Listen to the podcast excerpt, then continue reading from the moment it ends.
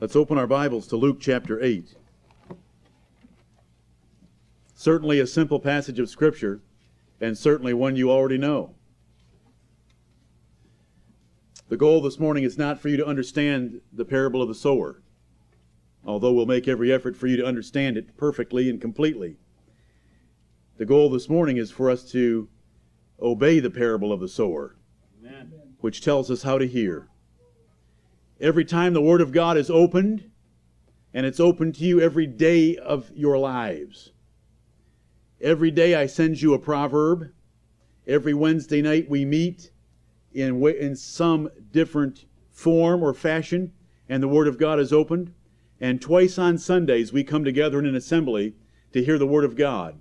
Each one of those nine opportunities, you make a choice whether you're going to be a wayside hearer, a stony ground hearer, a thorny ground hearer, or a good ground hearer.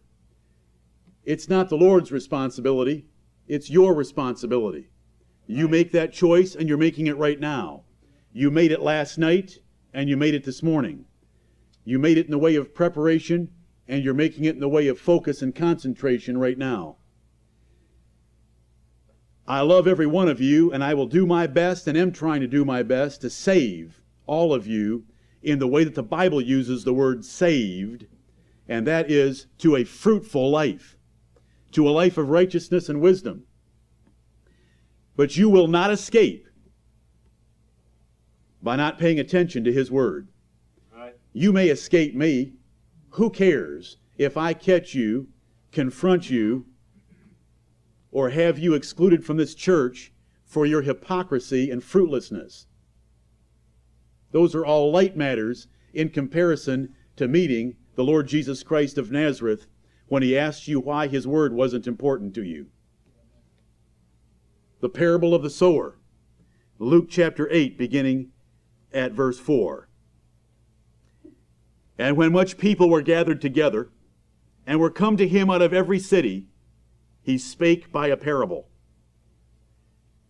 A sower went out to sow his seed, and as he sowed, some fell by the wayside, and it was trodden down, and the fowls of the air devoured it. And some fell upon a rock, and as soon as it was sprung up, it withered away, because it lacked moisture. And some fell among thorns, and the thorns sprang up with it and choked it. And other fell on good ground and sprang up and bare fruit an hundredfold. And when he had said these things, he cried, He that hath ears to hear, let him hear. And his disciples asked him, saying, What might this parable be? And he said, Unto you it is given to know the mysteries of the kingdom of God but to others in parables, that seeing they might not see, and hearing they might not understand. Now, the parable is this the seed is the word of God. Those by the wayside are they that hear. Then cometh the devil, and taketh away the word out of their hearts, lest they should believe and be saved.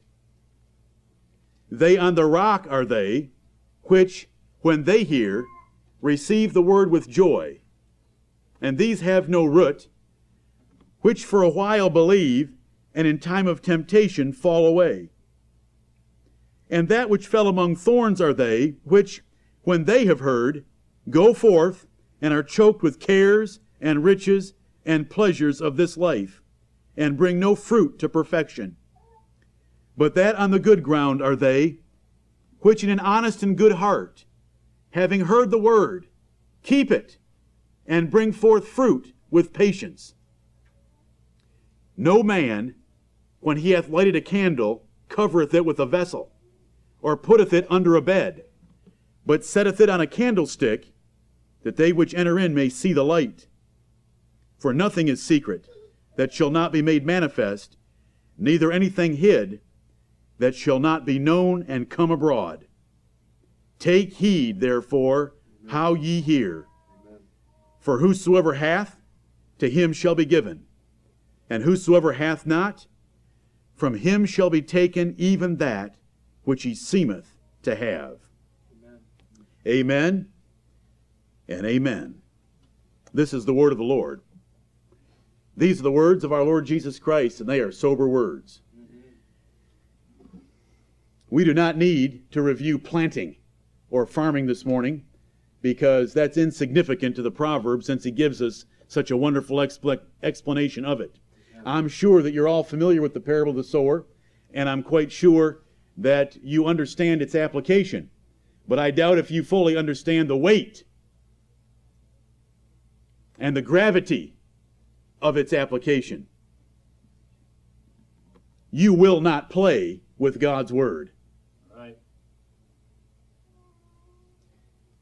And while I care about every one of you, I care about my King, the Lord Jesus Christ, so many more times that I can say that the laughter that will ring when you have to face Him, if you have squandered all the opportunities He's given you, will be great.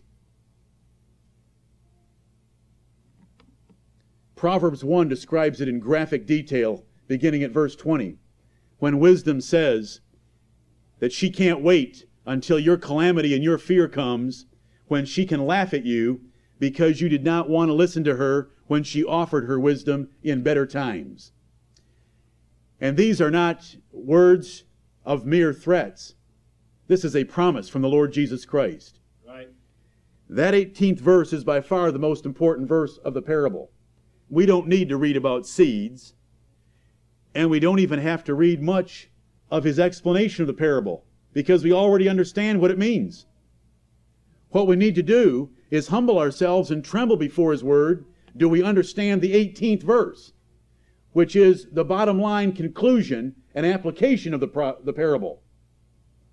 Take heed, therefore, how ye hear. Don't worry about how someone else is hearing.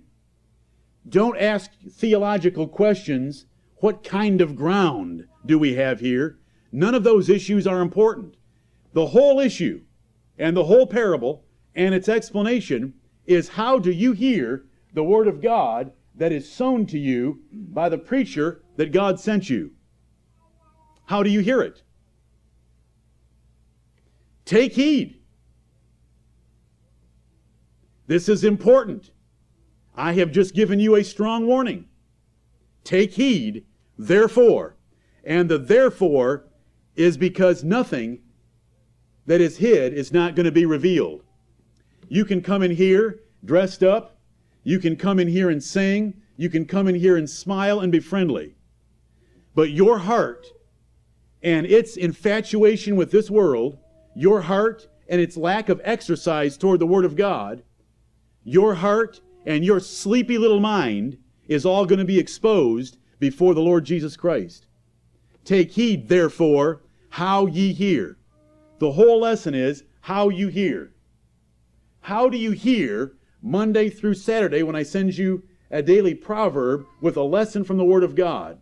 How do you hear on Wednesday nights when we have our family night suppers, our men's meetings, our Bible study groups, or our women's meetings?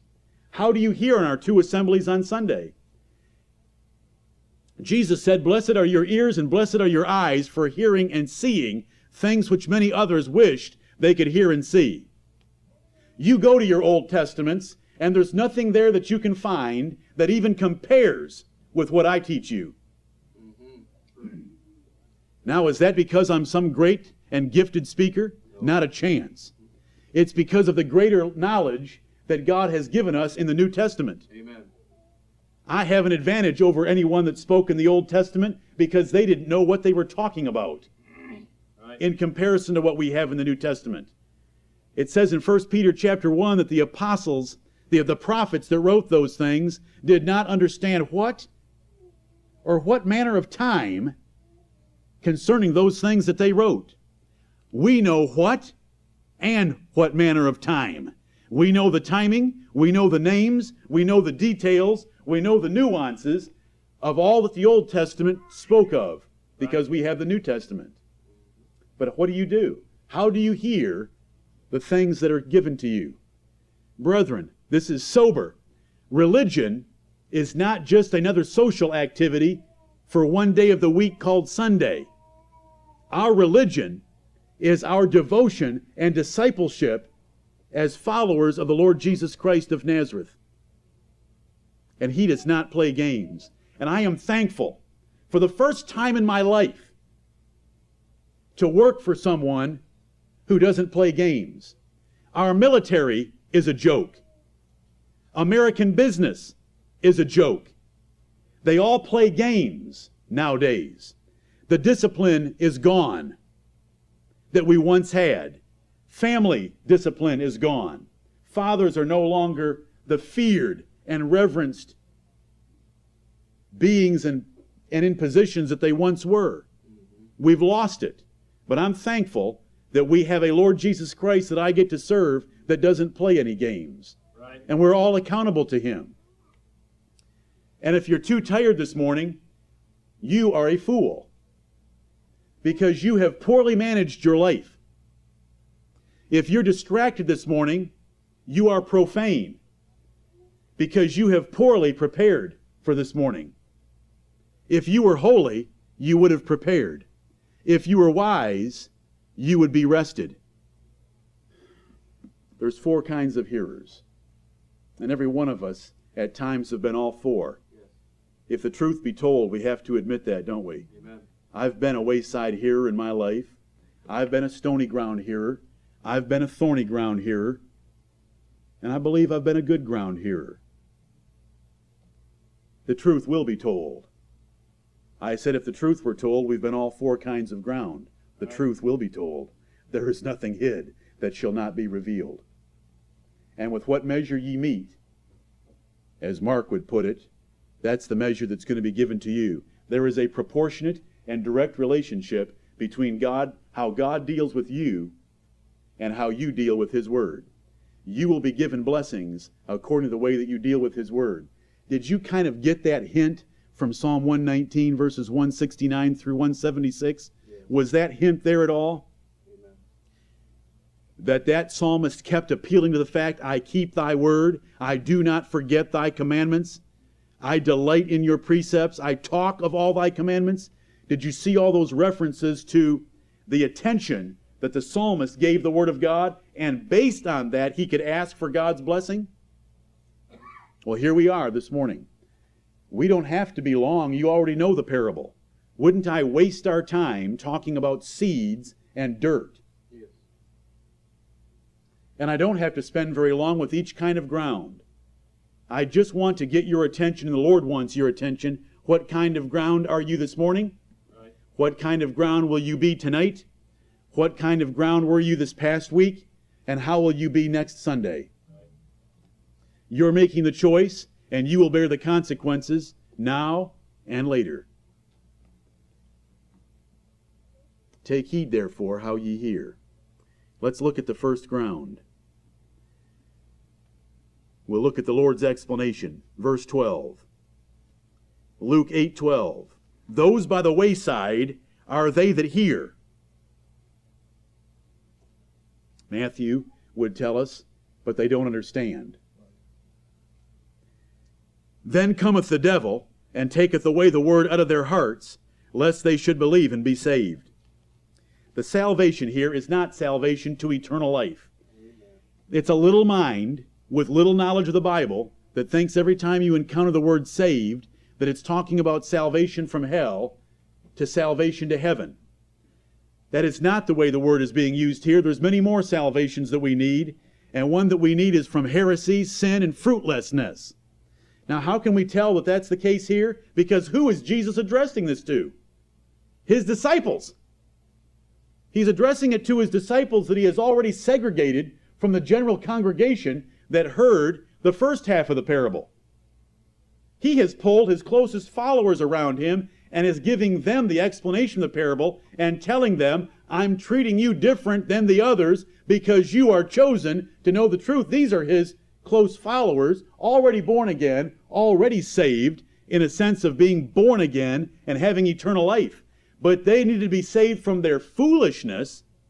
They needed to be saved from fruitlessness they needed to be saved from sinfulness. to wisdom, fruitfulness, and righteousness. And so that's what the salvation here is. This is a word that is used in places like 1 Timothy 4:16, where Paul told Timothy, "Take heed unto thyself and unto the doctrine. Continue in them. For in doing this thou shalt both save thyself and them that hear thee." Timothy, if you'll be a faithful minister, watching your personal life and watching your doctrinal teaching, you will save yourself and them that hear you. Now, there isn't anything to do with eternal life in that passage. It's all about saving him from foolishness, carnality, sinfulness, and heresy. That if he would take heed to his personal life and the doctrine, he could be saved from those things. So let's take care of that and get it out of the way. So many people want to get into this parable and try to figure out which ground is regenerate, which ground is elect, and which ground isn't. Irrelevant. Doesn't matter. No value for any thought like that. I can tell you right now what kind of ground you are. You are a wayside hearer because you want to play with things that don't matter when you come to the Word of God. This parable, we are told exactly what the bottom line should be. It's verse 18. Take heed, therefore, how ye hear.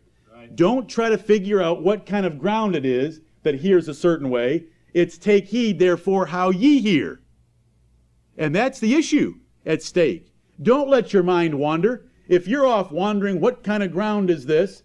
Then you're a wayside hearer because you don't understand the purpose of the parable, and the devil's going to come and snatch away the real seed because I'm not sowing that seed that you're playing with. The seed I'm sowing is, take heed therefore how ye hear. Right. Regenerate men can hear like all four kinds of ground. Unregenerate men can hear like the first three kinds of ground. And that's all I need to say. Those by the wayside are they that hear, then cometh the devil, and taketh away the word out of their hearts, lest they should believe and be saved. Now, a wayside hearer, the word goes in his ear, and it only goes to his heart in the sense that he has a consciousness that he just heard something that sounds like truth. That's all. It is not deep in his heart, and it's not truly in his heart. It's just using heart here as our internal apparatus of recognition that, yes, my ear heard noises, and those noises were words, and those words communicated something about God. That's a wayside hearer, and that's what it means when it, it comes into his heart. It doesn't mean it's deep in his heart, and it doesn't prove anything about his heart. It just means he recognized that he just heard some preaching. The devil comes and snatches it away, and the devil comes quickly to do that. now, the devil can't take away the Word of God unless you let him take it away. Right. That's why verse 18 is there. Take heed, therefore, how ye hear. The devil can't take away the Word of God. For a child of God that is sitting here this morning, the devil cannot take it away unless you let him have it. The Bible says, resist the devil, and he will flee from you. I don't believe the devil is all powerful. Omnipotence and Satan don't belong in the same paragraph or on the same page. Jesus Christ, that is inside you by his Spirit, is greater than he that is in the world.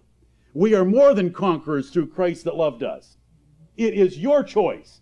It is not the devil's choice. But if you are lazy this morning about hearing, if you're a wayside here with your mind in various places, the devil will come and snatch it away so that when you walk out of here, you don't remember a thing. He has stripped you clean. The wayside was simply that ground that was the way around a field or through a field where men would walk and it would be hard packed dirt and a seed would just lay there, and the fowls of the air, those are birds. For those of you that haven't been in the Bible for a while, the fowls of the air are birds, and they would come and eat that seed because it's laying there exposed on a place where it cannot grow. It's not tossed down in the soil that's been turned and where the soil will be turned over it where its roots can reach down. It's on the sidewalk. It's not going anywhere. And the birds come and get it all Ever watch birds with bird seed? I don't care how small the seed is, they've got good eyes. Right. And they'll get it all. And you'll be stripped clean when you walk out of here because you're lazy, stupid, foolish, of low intelligence, or you didn't prepare. You say you're so cruel as a pastor. I'm nothing compared to what it's going to be like when you meet the Lord Jesus Christ. Nothing at all. Amen. You wayside hearers, after the devil takes away everything that you heard, the Lord's going to take away that which you think you had. He's going to strip you naked and give it to the man that does pay attention. I love the way the Lord works. See, the Lord doesn't think like all the communists and socialists of this world. He, he takes from the poor and gives to the rich. That's how the Lord operates. That is how spiritual blessings occur in this life. He takes from the poor and gives to the rich. Can I prove that with the Bible? I've already proved it by reading verse 18. Notice what it says For whosoever hath, now that's a rich man, to him shall be given. God will give more to the rich because he wants the rich to be richer.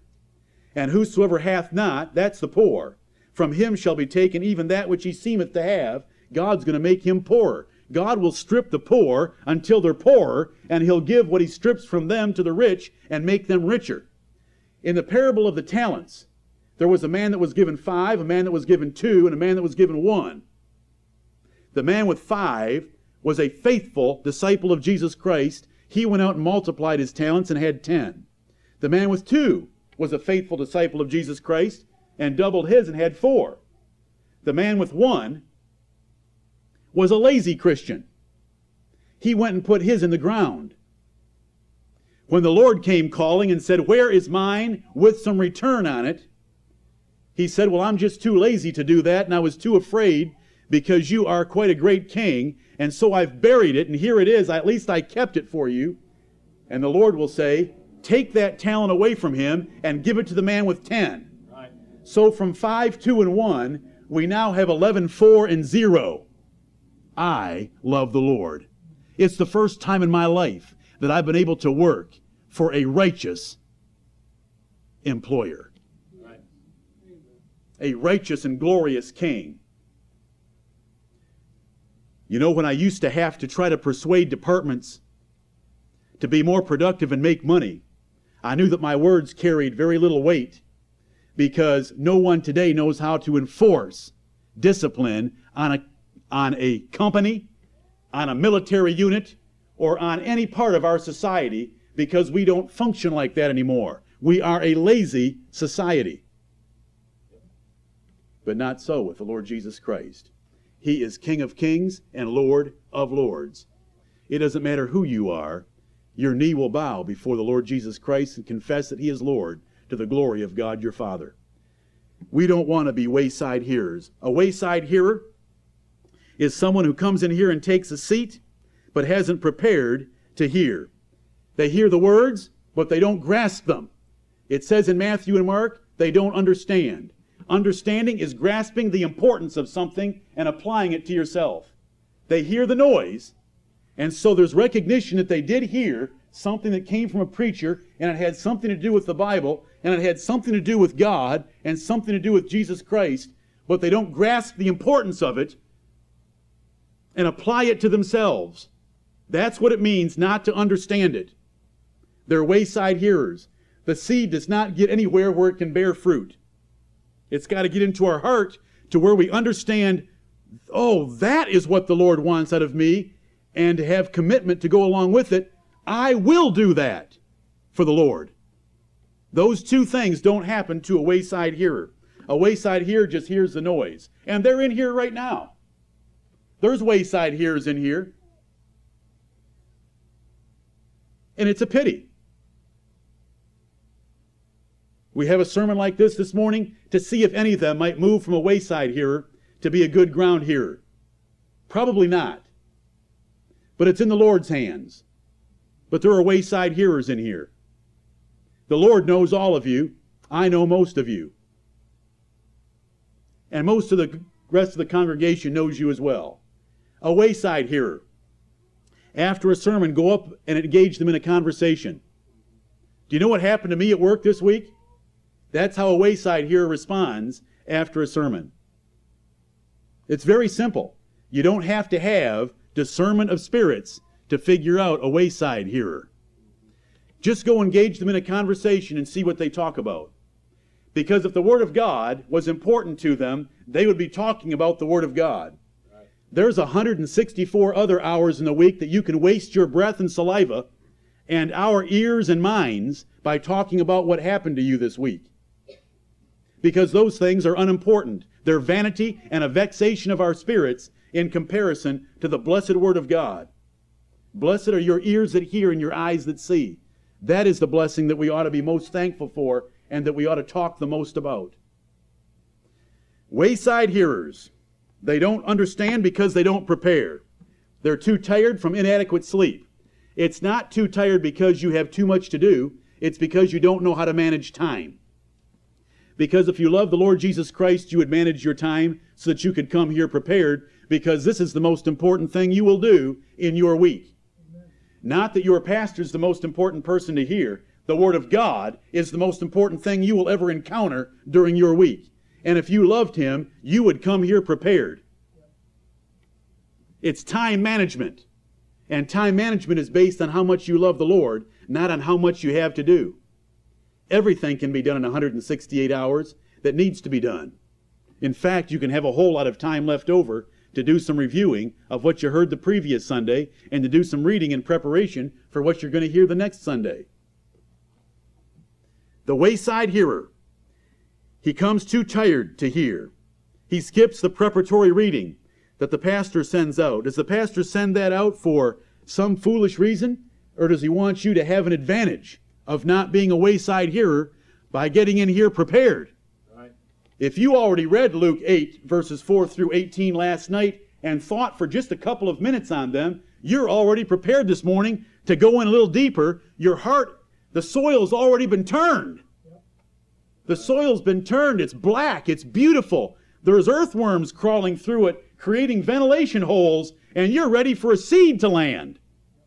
But now, if you watch television last night, you don't belong here. You belong in the first church of Satan because you opened his pulpit in your home last night. So you ought to be at the first church of Satan, lighting a candle and asking for the demons to come and take possession of your soul because that's what you did by watching television last night. I don't care what it was, what was on it. Every good ground was preparing themselves by reading the Word of God. A wayside hearer is saying, Satan, I want you to have advance notice to come and snatch away the seeds tomorrow. So I'm going to watch TV tonight. You're wayside hearer by arriving late in a tizzy. Does everybody know what a tizzy is? That's arriving in a dither. Do you know what a dither is? That's where you're all upset at each other and upset at yourself because you didn't get here on time. You were dressing in the car and the children spilled their cereal in the car seat or whatever happened. You get here all upset. That isn't good ground. That's a wayside hearer. And it's a shame. And it only happens because you're lazy. If you weren't lazy, you'd get up on time. You could be here a half an hour early, along with half the congregation that gets here a half an hour early. They must be crazy to be here a half an hour early. I hope that rather their mentality is the same as able to read about the psalmist. I'd rather be a doorkeeper in the house of my God than to dwell in the tents of wickedness, and they want to get here. They know it's a blessed place to be. It's the most important engagement of the week.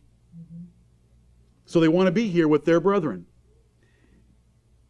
You are a wayside here by not preparing. You're too tired. You skip the reading. You arrive late in a tizzy. You have carnal activities too close to the preaching. If you engaged in carnal activities on a Saturday evening, your mind is polluted.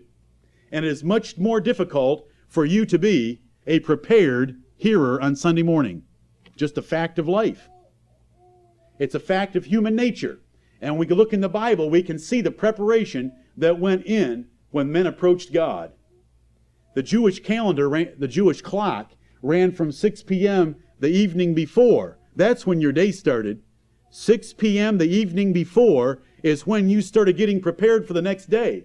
Because the Lord looks at days this way the evening and the morning were the first day, the evening and the morning were the second day. Wise living starts at 6 p.m. at night because that is preparation for the next day. Wise living is not hearing the snooze alarm go off for the fourth time, stumbling out of bed, wondering what you're supposed to do today. Wise living starts the night before, and I've taught that in other sermons. The Lord, when you when you approach the Lord, sometimes He'd had them prepare for days before He would come to them. Days, not just a few hours. If you cut off activities at six o'clock on a Saturday evening, and see, this isn't Phariseeism, this is discipleship. And if you have the two mixed up in your mind, it's because you're confused. You don't understand. We don't have rules to have rules. We have suggestions that disciples will want to leap at and grab a hold of. Because if you change your carnal activities to spiritual activities on a Saturday evening, you'll be prepared come Sunday morning. You'll be ready for the Word of God to be sown in your heart.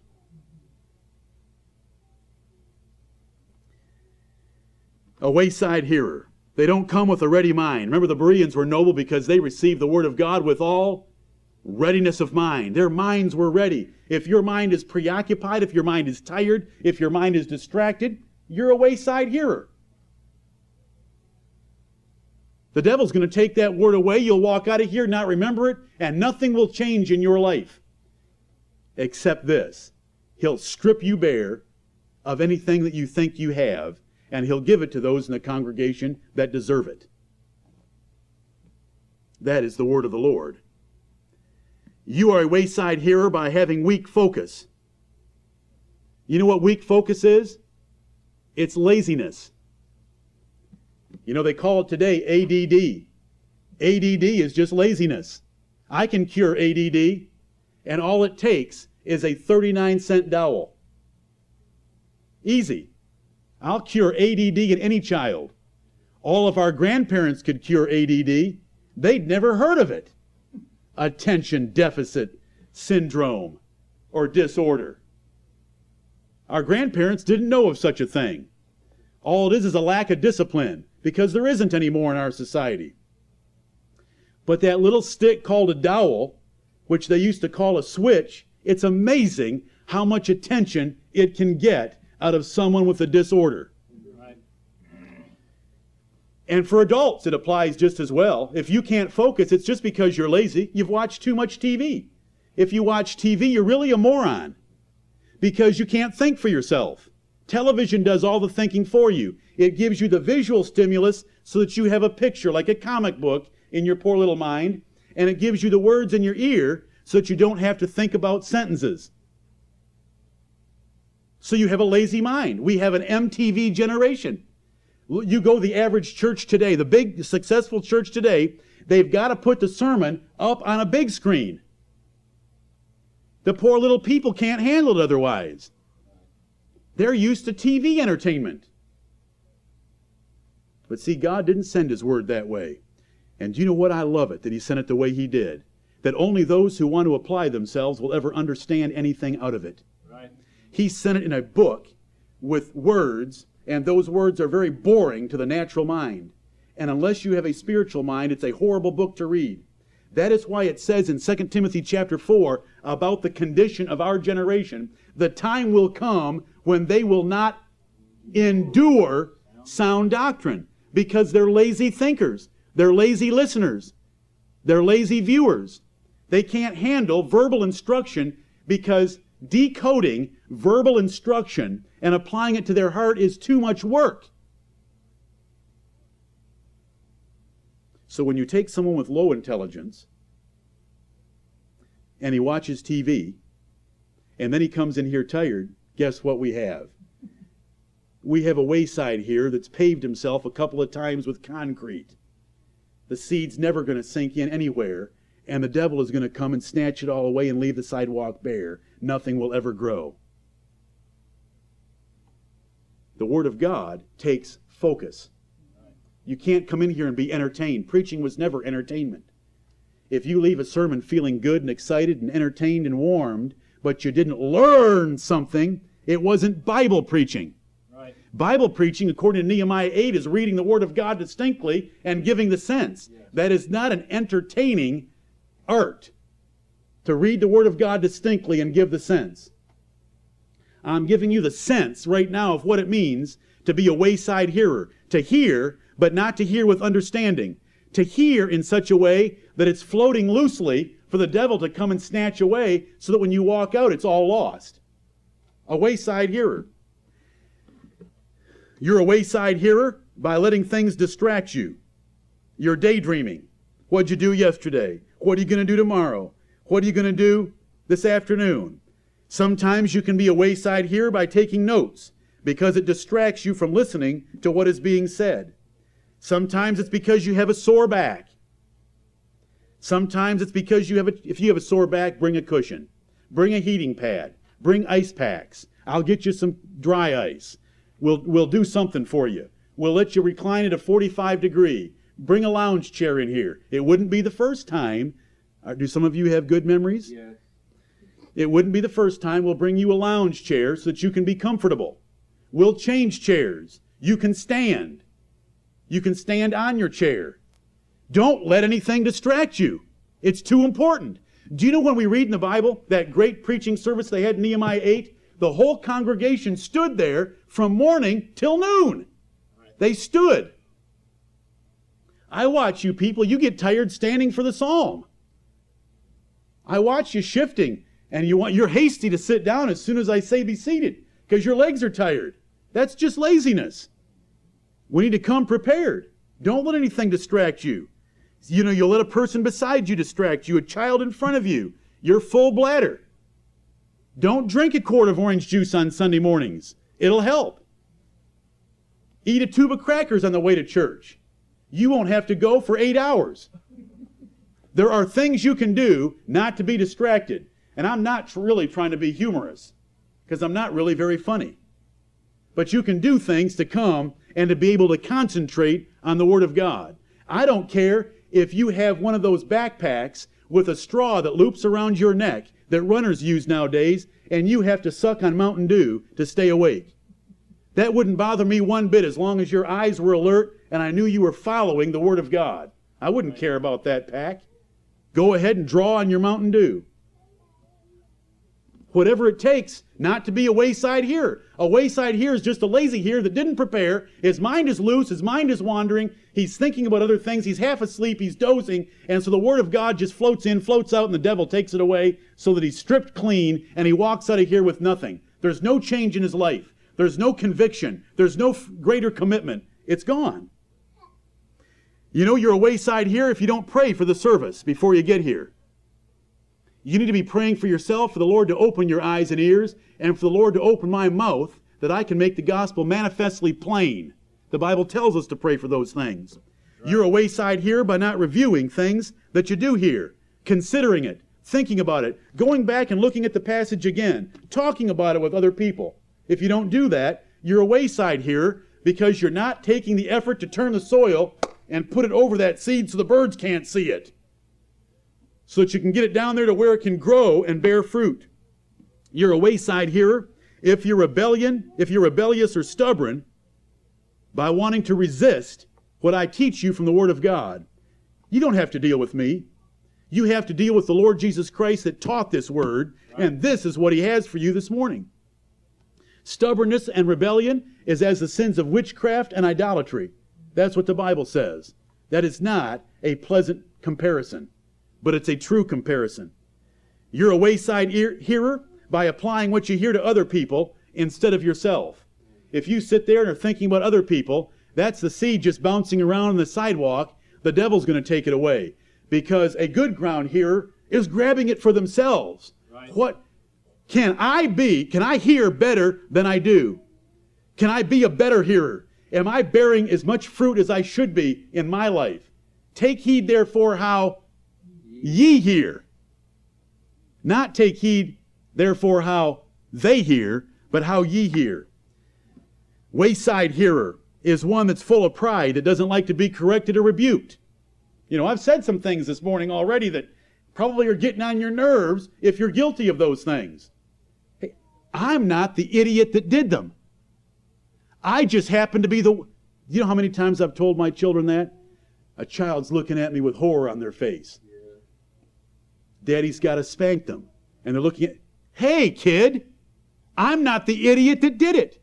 Don't blame me that we're going to have to have a little encounter with the dowel. You're the one that did it. I'm just showing that I love you. And that's all I'm doing now. Don't get mad at me. Get mad at yourself for being so carnally minded, so mentally lazy, so spiritually profane, and make a commitment that you're going to do better. That's all you have to do. Don't get mad at me. Get mad at yourself and change. Ask the Lord to forgive you, repent, and do the first works. A stony, I mean, a wayside here is one that doesn't appreciate the great privilege we have of hearing the Bible taught. That's a wayside hearer. Wow. That's a wayside hearer. You don't really prepare. You're lazy about hearing. You don't give close attention. You're easily distracted. Your mind is thinking about other things. You apply it to others. And so the devil comes and snatches it away, and you never grow because you're not convicted about the holy things of God's Word because they're lost to you. And brethren, if the truth be told, and it will be, we've all been wayside hearers at times. May God forgive us. And may we move forward to the stony ground. Verse 13 They on the rock are they, which, when they hear, receive the word with joy. And these have no root, which for a while believe, and in time of temptation fall away. Rocky ground or stony ground. Matthew would call it stony ground.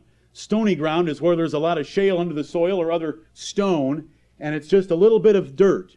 So while the seed lands in it, it springs up real quickly. There's moisture there because it's sitting on a rock.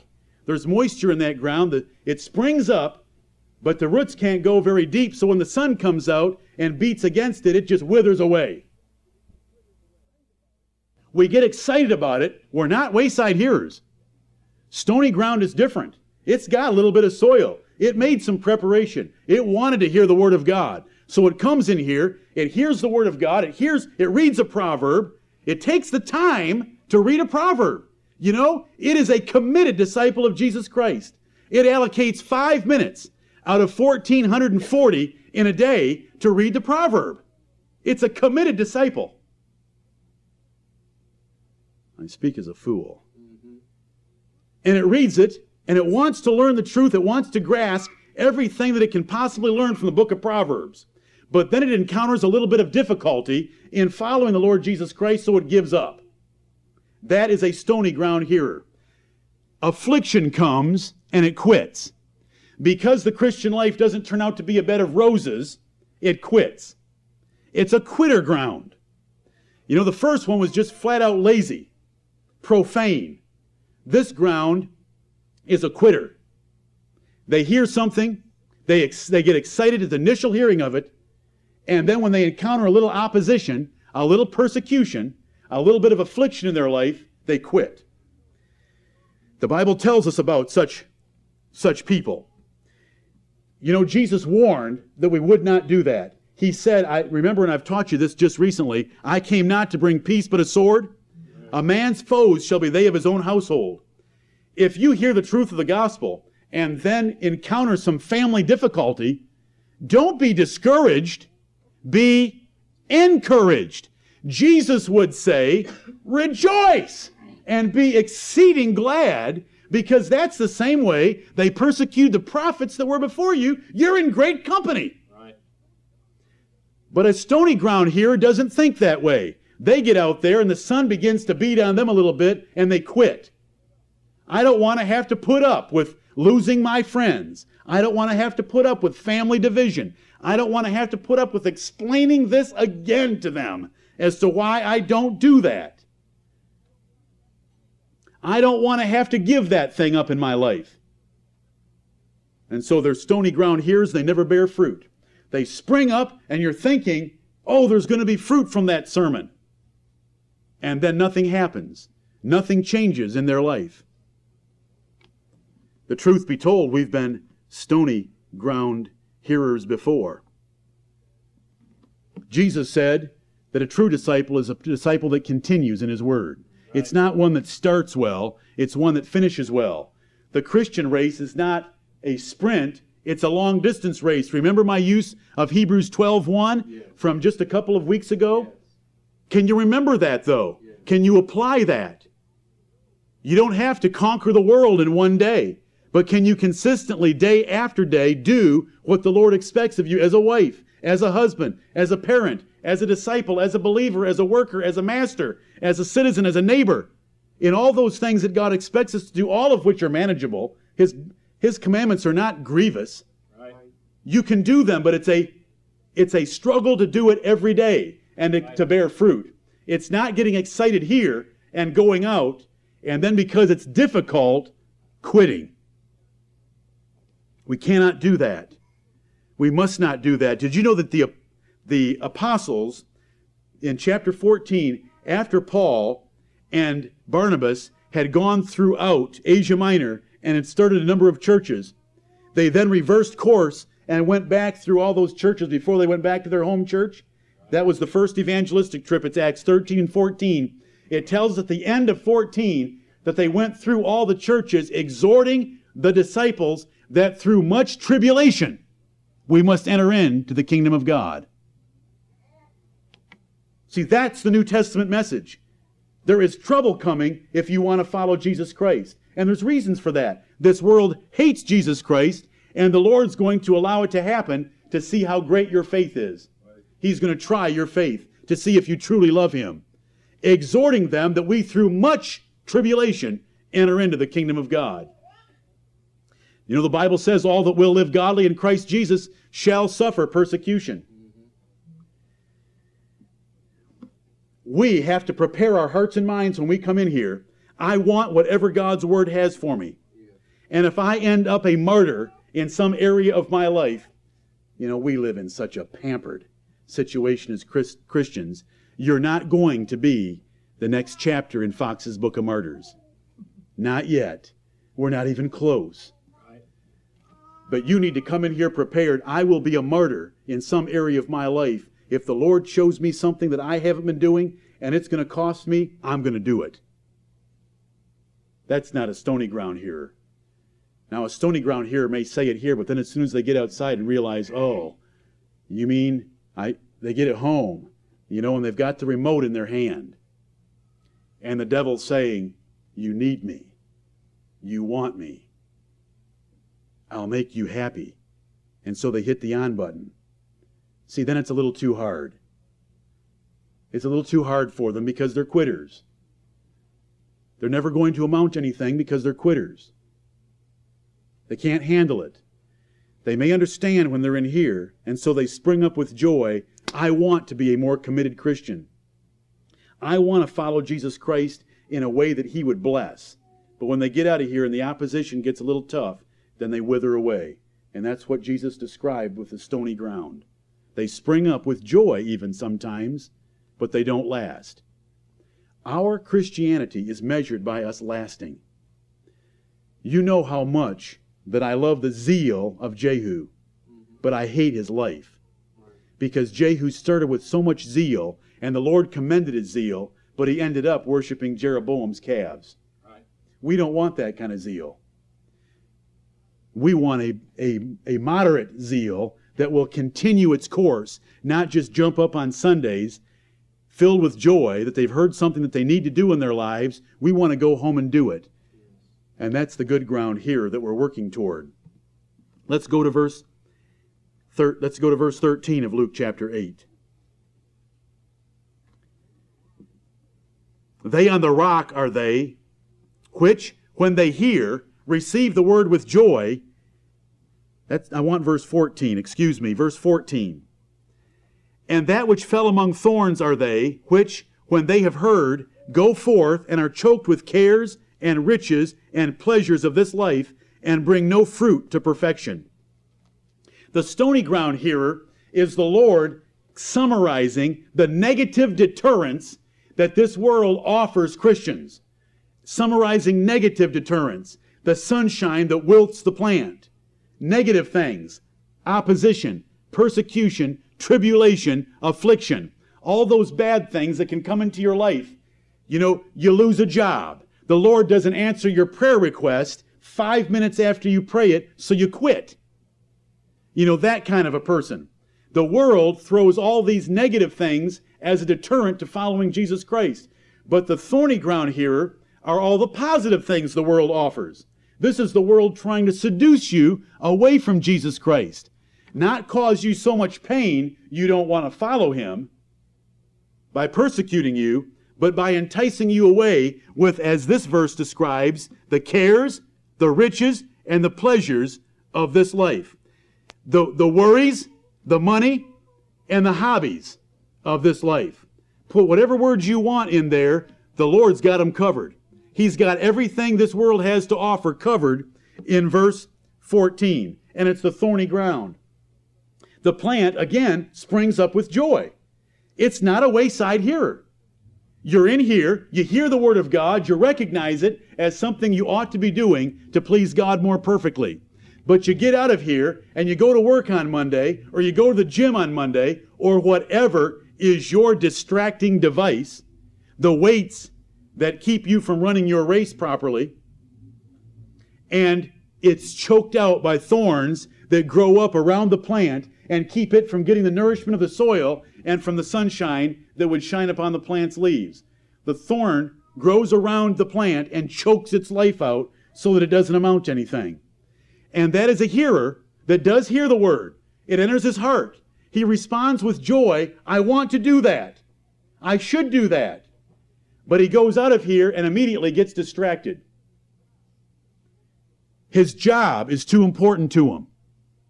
Bodily exercise is too important. Let's think of things the Bible teaches. His family's too important to him. His leisure time is too important to him. Pleasure, hobbies are too important to him. And so it's choked out. The word never bears fruit because he never gets down to actually putting it into practice because he's distracted with something. What are you distracted with? We all have our temptations. We all have our weights that ease, that that hinder us and the sins that easily beset us. What are your weights? You're an internet surfer. And if the truth were told, you waste nine hours a week surfing the internet.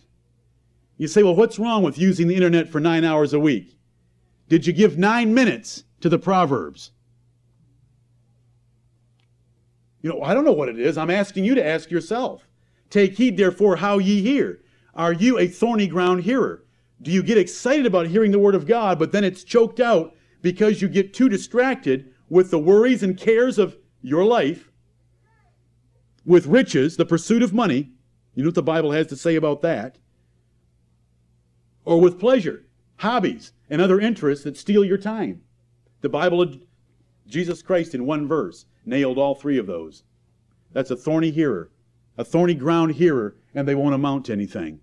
They'll never bear fruit with patience because it's going to get choked out by the cares of this life. And what, what does the Bible say? The love of money is the root of all evil, which while some coveting after have erred from the faith and pierced themselves through with many sorrows. I am telling you this morning how not to be pierced through with many sorrows. Give up on chasing money.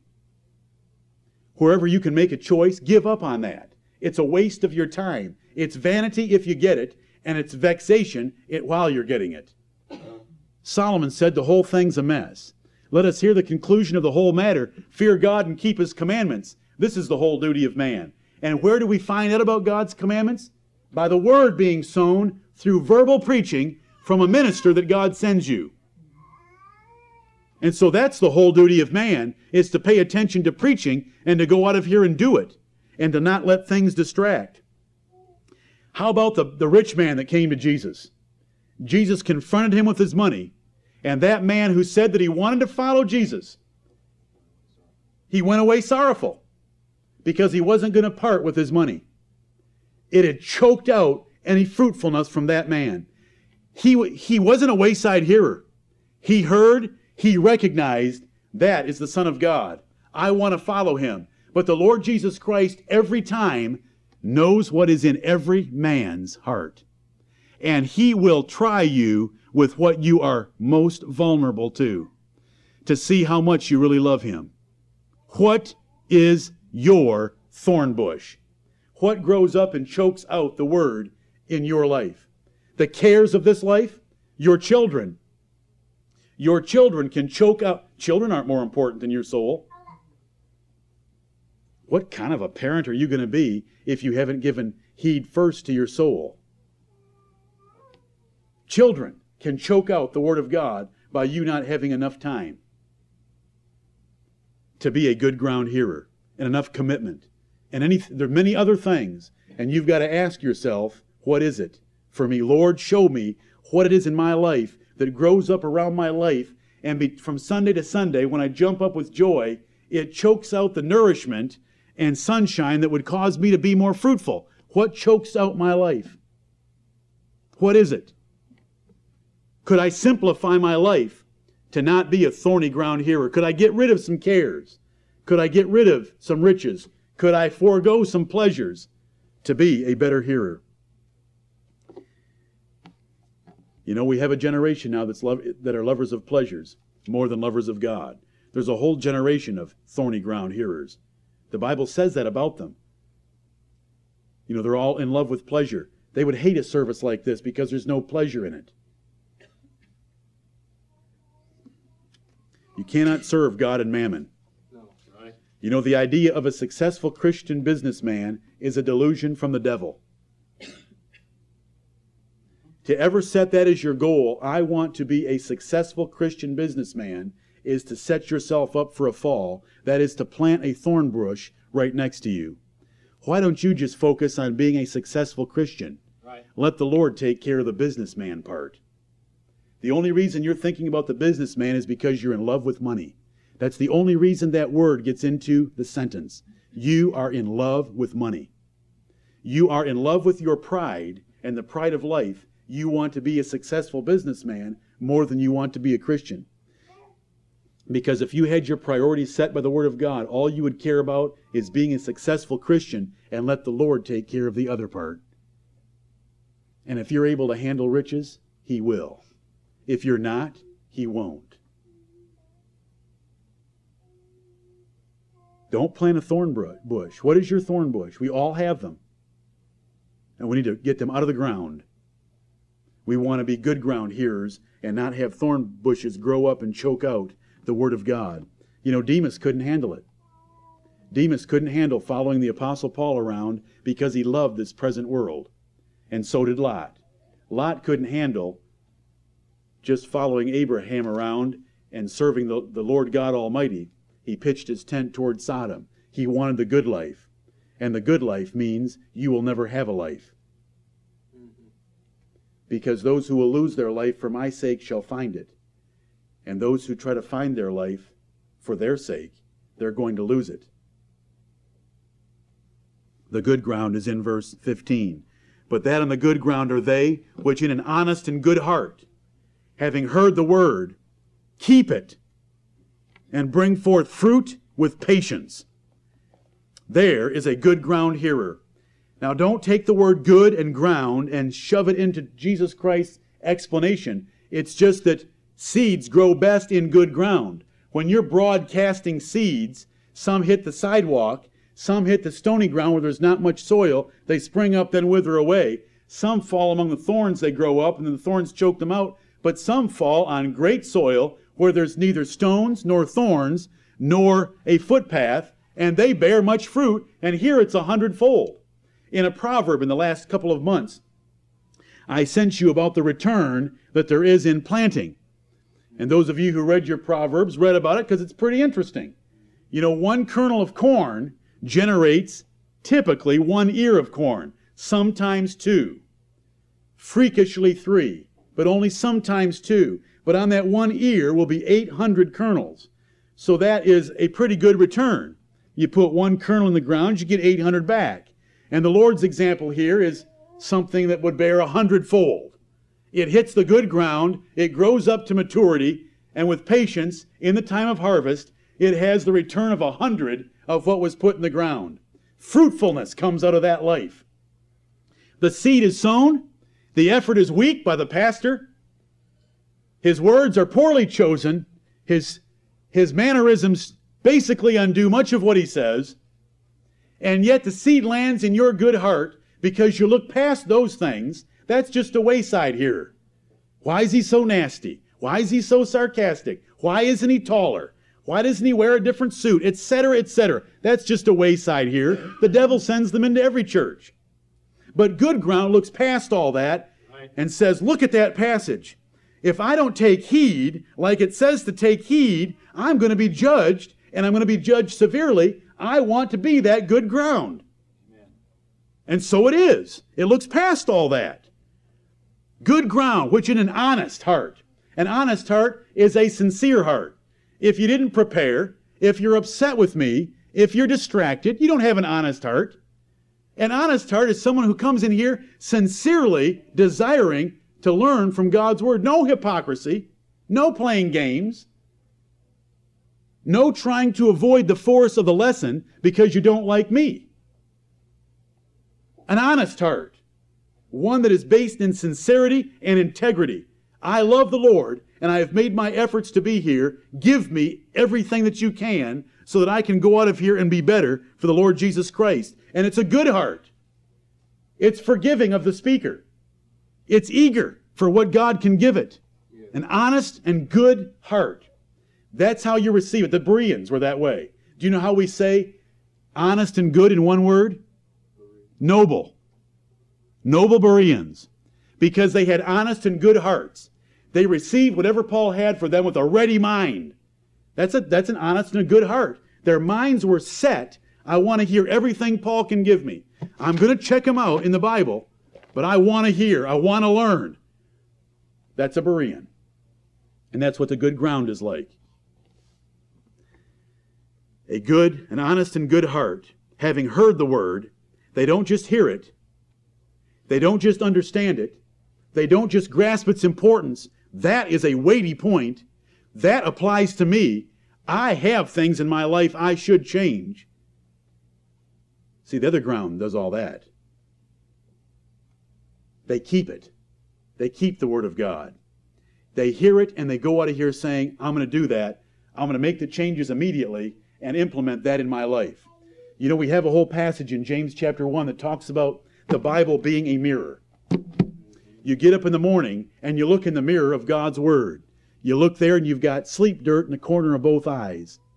You've got a couple pimples on your face. You know, where, where'd the sleep dirt in your eyes and the pimples come from? It came from the Word of God. You thought you had a pretty decent complexion. But every time when you hear the preaching of God's Word, I hold a mirror up in front of you that, sh- that truly reflects what you are. Yeah. You've got blemishes. Amen. A wise man looks into the mirror of God's Word, and it's preached nine times a week. He looks in the mirrors of, mirror of God's Word, he sees the blemishes, and he immediately reaches for the makeup to cover the blemish. He immediately makes a change to cover that blemish. The wayside hearer might hear it, but you know what the Bible says about him? He, he looks in the mirror and straightway he leaves the mirror and goes out in public and forgets that he's ugly as a dog's rear end. He straightway forgets it. How does he forget it? Because he, he came as a wayside hearer. Because it's those that hear the word of God and do it. You know how the, you know how James applies his little lesson? But be ye doers of the word and not hearers only. Because the man that hears and does, the Bible says in James 1, that man will be blessed in the deed. There is a blessing for hearing the Word of God and doing it. You will be blessed. Some in this church are more blessed than others. Usually, the reasons are very visible. We don't have to play guessing games because the Bible tells how to have a blessing. Right. Hear the Word of God and keep it. Look into the mirror of God's Word, see your blemishes, and change. That man will be blessed. The Thessalonians were like that. Can you think way back to when I preached on 1 Thessalonians chapter 1? How they turned from their idols to serve the living and true God. Paul came into their town of Thessalonica and preached to them that there was a living and true God in heaven and that their idols were just superstitious chunks of stone. And they turned from those idols to serve the living and true God in much affliction. Amen. See, they had much affliction. They weren't stony ground hearers. When the sun shone on them, it didn't bother them a bit. They kept right on growing. And the Apostle Paul said, Your testimony has spread throughout the whole earth about how faithful you've been in spite of difficulties in your life. They weren't stony ground hearers, they were good ground hearers. They bore much fruit so that Paul could talk about them wherever he went, and he bragged on them even to us in those two epistles. And he said, Wherever we go, they tell us what kind of entering in we had to you. They tell us how the seed bore fruit in Thessalonica. They tell us about it, Paul said. Would to God everyone could see that about the families in this church and about the individuals in this church. Are you growing? What does growth really mean? Good ground bears much fruit. Are you growing in the fruit of the Spirit? Right. Now that's simple. You know, fruit, fruit. The fruit of the Spirit. Are you growing in love? Defined by 1 Corinthians 13, 4 through 7. Joy. Are you a joyful person or a complaining, moody person? Are you growing in joy? Peace. Are you at peace about everything? Or are you upset about most everything? Love, joy, peace, long suffering. Can you put up with other people offending you? Can you put up with this seating arrangement? Can you put up with your pastor? Are you long suffering? Are you growing in those things? Are you more long suffering now than you were a year ago? Oh, if you're a good ground hearer, that's why we don't get together every day. I do send you something every day. But if you're hearing the Word of God and taking it in, in a good and honest heart and keeping it, you will be growing in all of those measures. You will be growing in righteousness, and that is keeping the law of God. You will be growing in wisdom. You'll know how to judge in matters because you'll be filled with the Word of God, and the Lord will fill you with righteous judgment. You'll be able to see a situation and immediately know what is right or what is wrong there. Are you growing? The growth depends upon you hearing carefully, preparing for the hearing, and when something applies to you, confessing it to the Lord and making a change in your life. It's hearing the Word of God and keeping it and bringing forth fruit with patience. There's that long distance race. It's not bringing forth fruit for a week, it's bringing forth fruit over the long run. Fruit with patience. Patience is enduring affliction. Patience is enduring adversity and difficulties. Patience is the long run. Are you bearing fruit that way? Every time we hear the Word of God, we make a choice. Every one of us, including me, we make a choice. Am I a wayside hearer? Have I really not prepared at all and the devil's just going to take it away? Am I a stony ground hearer? Will I give up if the going gets tough? Am I thorny ground he- a hearer? Do I really have some other interests that distract me too, more than they should, and therefore I never bear as much fruit as I ought to? Or am I a good ground hearer? And if I'm a good ground hearer, I'm going to turn the soil just a little bit better anyway because I want to be a better ground hearer. Right. Instead of bearing 30 fold or 60 fold, I want that 100 fold. I want to do the best that I can and bear as much fruit as I can. We make that choice. Mm-hmm. The Lord Jesus Christ sits in heaven as the blessed and only potentate. If you treat his word lightly and are a wayside or a stony ground or a thorny ground hearer, he will take away from you even the knowledge, the wisdom, the righteousness, the understanding, and the blessing that you think you have. He will strip you because you don't deserve anything. If you're a good ground hearer, He will give you more than what you get even from your good ground hearing. Right. He will bless you beyond that. He will bless you beyond what I'm able to give you if you're a good ground hearer. Not only will you get what I can give you by His leadership and direction and from His word, He'll give you even more. To him that hath, to him shall be given more and from him that hath not shall be taken away even that which he thinks he has. God will strip some bare in this congregation. There will be no fruit. You will see them. You have seen them. And others will bear fruit. They will grow in the grace and knowledge of our Lord Jesus Christ and bear much fruit. May the Lord bless us to take heed how we hear. And it happens nine times a week. And it ought to be a very important part of our lives where we focus, prepare, and set ourselves to the law of God that we want to hear and learn from it.